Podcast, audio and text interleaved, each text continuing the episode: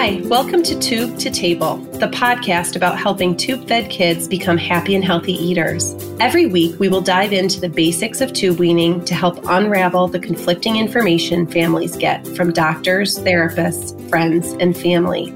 I'm Jenny, a feeding therapist, mom, and food lover.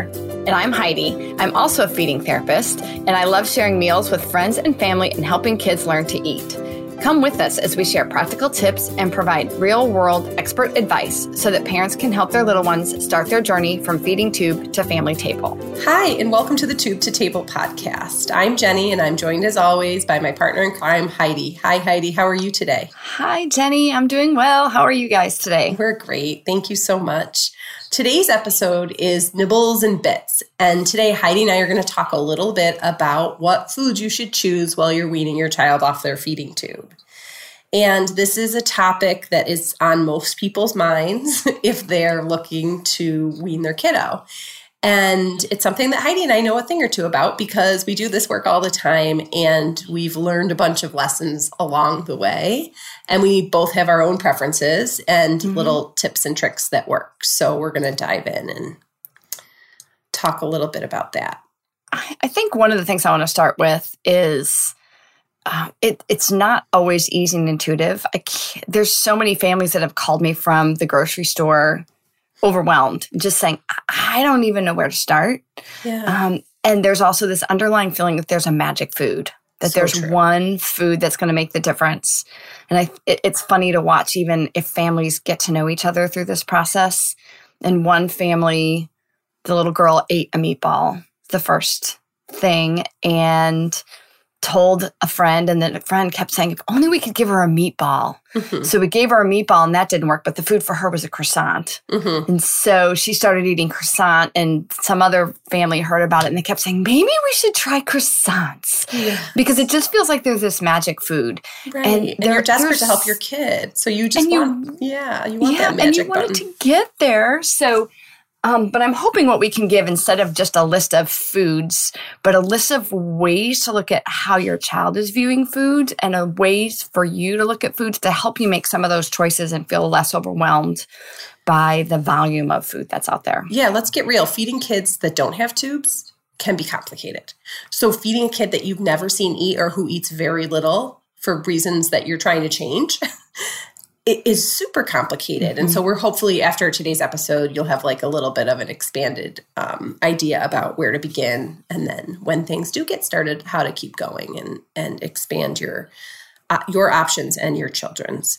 So um, one thing that we often do is we often start with foods that allow children to have the maximum autonomy so that they can be as independent as, as possible. The reason for that is when you're in an environment that may be a little nervous, new, or scary, depending on the, your child's level of aversion or fear or kind of confusion around food, if you're starting with something that they feel a little bit more in control of, it follows that they're more likely to succeed with that thing. And mm-hmm. so, because of that autonomy and the importance of autonomy, we tend to often start with finger foods or foods that kids can hold or feed themselves easily. A quick I note. Say, oh, yeah, go ahead. No, sorry. I was just thinking that by that, we don't mean foods that they can chew and swallow. People often would think independence as purees because they can't chew yet. So and so purees are swall- like quickly swallowable. But what we mean isn't like little tiny finger foods. We mean big things that are easily pick upable, even if they're not going to eat. So even true. if nothing's going to get swallowed. Yes. Sorry, Jenny, is that where you were going? That is that? where that. Well, that's an extra thought that I really am glad you shared because I think um, we also are thinking about all the stuff that happens before the food gets in the mouth when we talk about autonomy. And I think in feeding therapy, but also it's normal that when we're thinking about eating we're thinking about the kind of mechanics of it all and where the food what the food's doing in the mouth. We miss all the important stuff that happens before the food gets to the mouth. And so i'm really glad that you pointed that out because children can be autonomous in that way with their hands. They can be autonomous in that way with a utensil or with an object that they're using to eat with, but they can also be autonomous in other ways if they're not yet physically able or they have motor impairments that are going to keep them from physically being able to self feed themselves. Um, there's other ways of being autonomous. And so, in that case, just as a quick aside, you're going to look for things like relaxed body, um, you know, a good mood, that they're feeling comfortable at the table. And then the autonomy comes in with a little slight gaze at the food that they want more of, or a look at you like I'm ready, or an open mouth, or a slight lean of the body. So for our kiddos that can't self feed, the autonomy is still just important.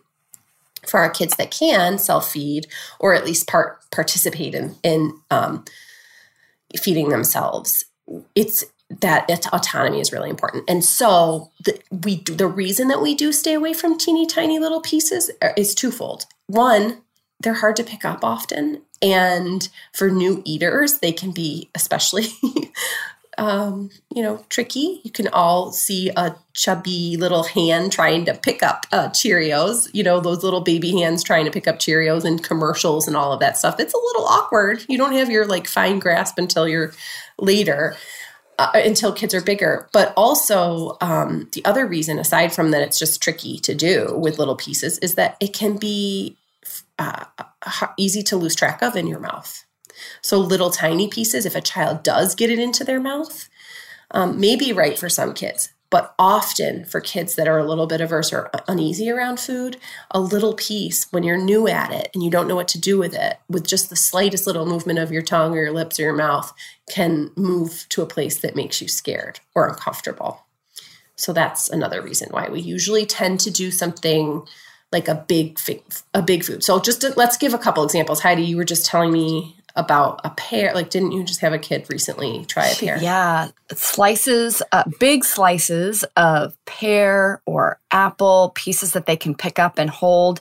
And at this point, the attempt is more important than um, than actually getting stuff in your mouth. So mm-hmm. I think of big chunks of bagel or um, even big pieces of of meat that they're not going to get pieces off of something that they can pick up and hold and put in their mouth and pull back out without stuff staying in there accidentally um, so fruits and vegetables helpful. tend to be a direction I go a lot. Yes, they are, and bread and and starches like a big, mm-hmm. um, you know, piece of toast with a little smear of something on it, or without, or a pretzel or something that's a little a, a, a shortbread cookie that's going to dissolve easily, but not right away. So, um, some of you that are familiar with your other kids, or, or just from from your own knowledge, there is an approach to feeding kids called baby led weaning, which we like a lot, but we're not pro baby led weaning or traditional um, transitioning to kind of the purees from the bottle or breast.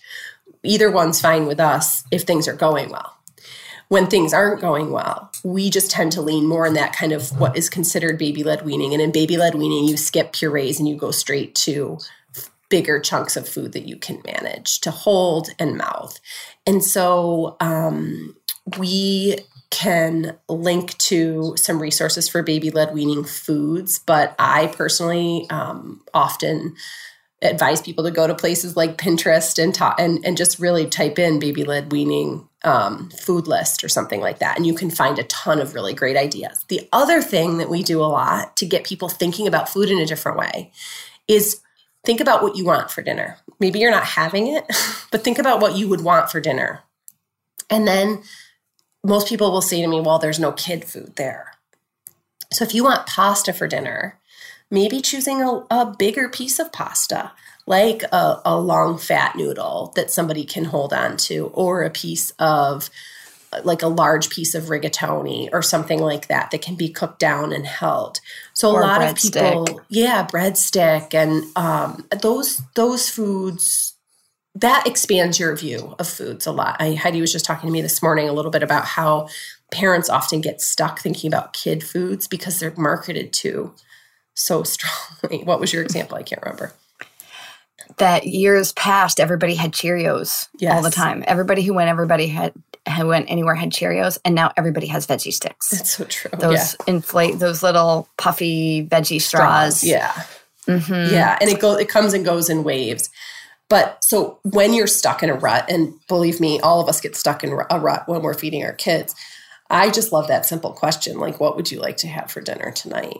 And mm-hmm. and um, you know, even if it is a, a you know, a piece of chicken or something, and your kid hasn't had anything by mouth, you might be thinking there's no way they can do that. No, but they might be able to hold the bone and taste that flavor and have some experience with you that makes them more likely to be able to try something in the future and get used to engaging with food. I think that gives us actually probably our biggest trick and tool in terms of choosing foods is having parents eat what they eat and have their children sit with them in a place where they can try and reach for their parents' foods. Because sometimes I cannot see a pattern. Sometimes I can. There's patterns emerge. But in the beginning, we don't know why they're choosing those foods. Probably the biggest reason, especially for the, the kids, you know, two and under, even three and under, is the plain reason that it's on their parents' plate. Mm-hmm. But sometimes it's the color in fact, often I think it's the color. Colors are very motivating to kids. So, um, colors, shapes, sometimes it's novelty, mm-hmm. sometimes it's familiarity. Mm-hmm. There's lots of different ways and reasons why kids choose foods. But until we present them with a wider variety than applesauce, veggie straws, and pudding and goldfish, because that's what's available in feeding therapy, until we can expand past that that um, palette, that array of choices, we're not going to be able to see the patterns that, that the child has. Yeah, that mm-hmm. there's natural patterns of preference that we all have, that every kid has, even though even if you can't see it because of the tube.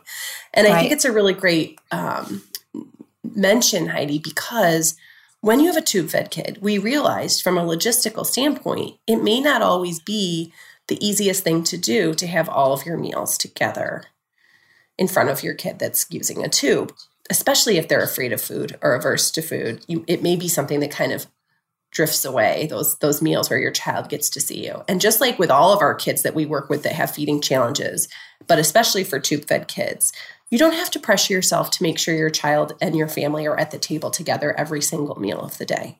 But making sure that your child gets to see people eating in a stress-free, comfortable way, things that they, the person that's eating them, enjoys um, versus putting on a show for a child or trying mm-hmm. to trick them into eating or convince them or pressure them into eating. Just that simply being together and watching someone that they love and trust eat is hugely valuable and doesn't always happen. So that could be a really great first step. Mm-hmm. Um, and then you, it might also make you start thinking about what's on my plate that I could prepare slightly differently in order to maybe present it to my kid at some point because they seem to be watching me a lot. Mm-hmm. And then I remember years ago, I had a kiddo who was he was a little bit older. He didn't have a tube, but he was extremely picky, extremely anxious and cautious.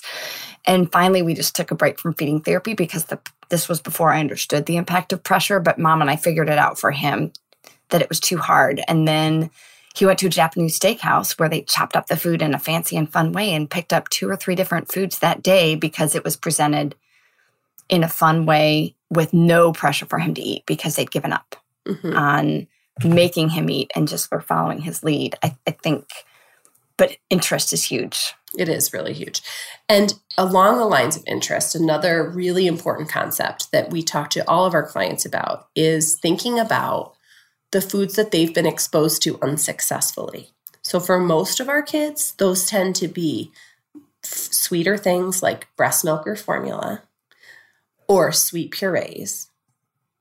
And that flavor profile in our experience is one of the latter ones to come back. There are a few kids that go straight for sweets, but for the majority of the time parents are always shocked that their kids are going for things like you know, guacamole or something that's really strong pickles. in flavor. Pickles, exactly, pickles. And we have had a kid or two dive into our coffee, which we try to discourage unless it's decaf. But just because there's no threat there and it's so different and it doesn't feel like the same thing that cause them to learn to be confused around food. So, whatever your child has had enough of, whether it be actually going in their mouth or just you tried and tried and tried, or the therapist tried and tried and tried, think about that food and then think about the flip side of it. So, if it's a goldfish cracker, I don't know, maybe a soft pear is the opposite of that. Those things are pretty mm-hmm. different in flavor and taste and shape and the way that you eat them.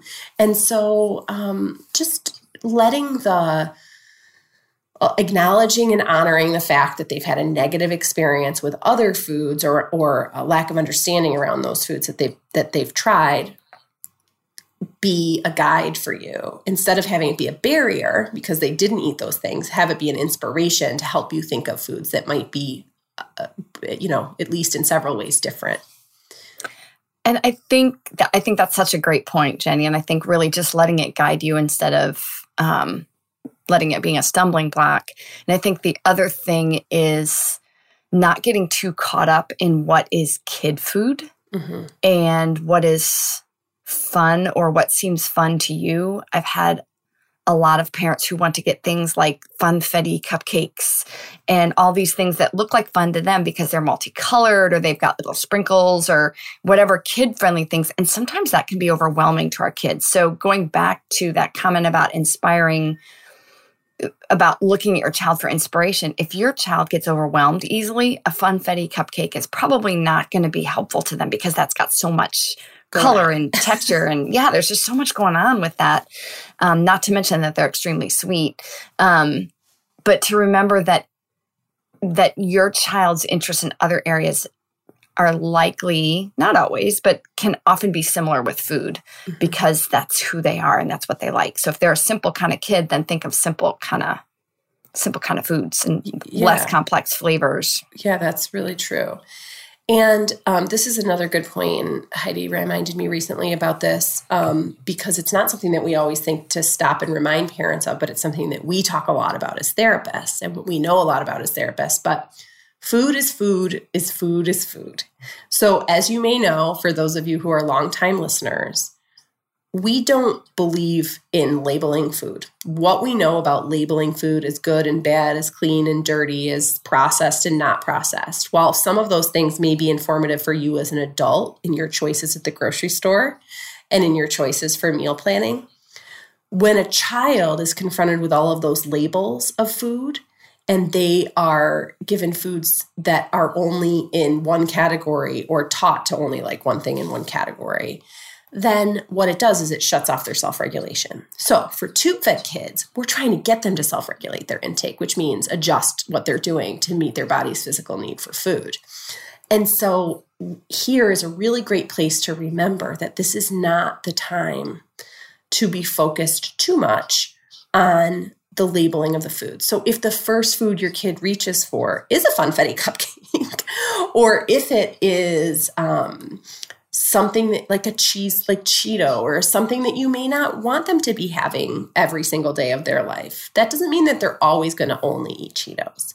First, they have to enjoy food, be comfortable with it, understand that it meets their body's needs. And if the foods that do that are foods that you may be considering junk foods or less preferred foods, it doesn't matter because without that comfort and um, preference and ease around food, they can't learn to listen to their bodies. Without learning to listen to their bodies, they can't, when they do become eaters, have a broad and healthy actual diet from a nutritional standpoint. Um, and so, in a way, the Cheeto may help a child become a really healthy, healthy eater with a more expanded diet. Unlike, you know, so don't worry too much about what the food choice is, in the, especially in the beginning parts of weaning. If you want to take a look back at our pyramid that we published, that we we put out on one of our blog um, show notes, I'm sorry, podcast show notes in the blog, um, you'll see that the time for focusing on the nutritional variety is way later. It's really mm-hmm. the tippy top of the pyramid after the child has mastered eating and left the tube behind. I think one of the things I see, and I think Jenny, you've probably seen this too, that the processed foods want for kids who feel a little bit unsafe. One of the nice things for them about processed foods is the consistency. Mm-hmm. A Cheeto always tastes like a Cheeto, especially if it comes out of the same colored bag, so you know it's not a different brand. the cracker is always a cracker. You know, the processed foods are predictable for kids who have had uncertain experience to build on. Yeah. So you know what you're walking into if you if you grab a Cheeto, whereas if you grab an apple, sometimes they're mealy, sometimes they're crunchy, sometimes they're sweet, sometimes they're sour. It's hard to tell from the outside what you're getting. And mm-hmm. so as they get more comfortable and as they get more relaxed, they can step out of their need to to have that processed food do the thinking for them. Um, and again, that trust and that relationship with food has to come first before they're able to to branch out. Yeah, and and it's very common for us in this process, and we're there to walk people through it, so it's easier for for a child to start eating, which I know most of you are just wishing would happen. But once kids start eating, then parents are like, okay, but that's not a healthy food. We got to switch it up. And the truth is, is that we really do have to, just like we do um, for kids that don't have tubes or feeding challenges, give them give them a minute to settle into that skill before we try to expand their diet or add variety. And so, um, again, a, a, quick look at the pyramid can be helpful. That that's really truly not only after you've helped them learn to trust food and help them learn to eat it, but then their feeding skills improve, their mouth skills improve, their ability to respond and take in enough is improved in a way that's sufficient for growth. They're enjoying meal times and it feels normal and it's a part of the family life that it should have been from the beginning. And then you can start giving some thought to nutrition um, there. And of course, when in doubt, you know, uh, ask your pediatrician about stuff. But most of the time, um, they don't know as much about this part of it, this early part of it. Trust has to come 1st mm-hmm.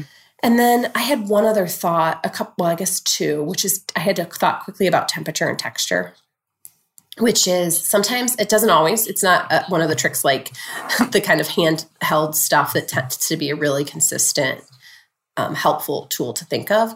But some kids are sensitive to things that happened in the past. So a lot of formulas or purees were warm or heated up or room temperature. And so for those kids you might think a little bit more about colder foods, or vice versa. If your child was offered only cold foods, you might think about warming things up a little bit. Flavor is a really important part of that. So if your child was offered sweet potato, a sweet potato wedge, and they didn't like it, if you think about it, a sweet potato, when you gum it down, isn't going to taste and I love it's nothing against sweet potatoes. I love sweet potatoes, but it's not it's sweet, right? It's a it's it tastes sweet and so did the formula that they were given or the baby cereal with formula in it that they were given. And so it might be helpful to put a little, you know, um, salt and garlic or something that you might do naturally with a food on it. And I, you know, we got to watch the amount of these things, but don't forget to season your foods and using foods that you would use to season and just go a little light on the salt with the tiny little ones. But those foods with flavor paying attention to the te- the temperature and also the texture. So if it's if it's really really runny and that's how, what reminded them of the food, you might do something like add chunks. So uh, mashed potatoes that are really really thin for a kid that's averse to liquids and purees, you could just maybe put some chunks of potato in or not mash them down quite so much. Sometimes just thinking about um, the other extremes of texture, temperature, and taste can be helpful. And then I had a quick thing, Heidi, uh, spitting out. People mm-hmm, often think mm-hmm. a food didn't work because a child spit it out. And we're here to tell you the spitting is normal.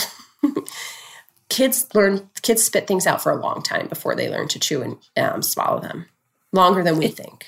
Especially it's safety for them. This. Yes. It's really empowering. I'm more likely to put something in my mouth if I know that I can take it out. Mm-hmm. If I don't like it or if I don't want it. It's just, it's a safety mechanism. Yes. It's a developmentally appropriate thing for all kids to spit out their food when they're learning to eat. And that phase lasts a little longer typically for mm-hmm. kids that spit out food when they're learning to, to, to wean off of their feeding tube. So don't be discouraged and think, oh, that didn't work. They don't like it. That's not necessarily the case. But I also will say that if there's a consistent amount of gagging on a food, that maybe backing up. It, gagging is normal. Gagging is a very normal part of learning to eat. But if your child is gagging frequently on small pieces of food, that might be time to talk to a therapist to help you figure out what's going on in their mouth or to mm-hmm. take a mm-hmm. step back and give them pieces that don't break mm-hmm. for a little while longer. Um, it's very common for kids on our the feeding tube who can who don't really need to eat yet because their needs are being met nutritionally to mouth foods really well, but they don't need it in their tummy because they're not hungry. So gagging gets the food out. So I think it it it makes a difference to look at why they're doing the gagging so we're not consistently reinforcing a negative experience for them. If it's just a safety thing, they gag it to get it out, it's done, and they go back to it again. Um, there's a fine line, I think. Jenny, yeah, wouldn't you say? I do think, and I think that the gagging is a protective response that scares most parents, and yeah. it's it, it's normal. It doesn't look super fun, but it is a very normal protective response. It means your child is actively trying to protect their airway, usually, which they should. They should. we need that, and so if it's happening in a way that makes you concerned for their safety, like Heidi said frequently, then yes, um, you want to you want to be a little cautious. If it seems to happen and then they move right along and keep doing what they were doing. That's a different thing. That's very appropriate. And if you have questions, a speech therapist with swallowing experience is always a good mm-hmm. guide. Um, and I think that was pretty much, those are the major nuggets, if you will, of things that we talk to parents about when they're thinking about food choices. Our most common advice when people are getting ready to wean their kid is open the refrigerator, look mm-hmm. in your pantry, think about what you already have and what we can do with that to make it manageable or available to your kiddo. Mm-hmm. And follow their lead because exactly. they know what's interesting to them. Yes. On that note, we hope to see you guys or hear you guys next week. Thanks a lot. Have a great day. Bye. Thanks for joining us for this episode of the Tube to Table podcast. Every week, we're going to share our show notes at thrivewithspectrum.com. In the show notes, you can find a summary of what we discussed and links to all the resources that we mentioned. Also, you can visit us on social media. and Instagram and Facebook, we can be found at Thrive with Spectrum. And on Twitter, you can find us at Thrive with SP. Please don't hesitate to reach out to us on social media and let us know if you have any input or any topics that you'd really like to see us address. We'll be back next week.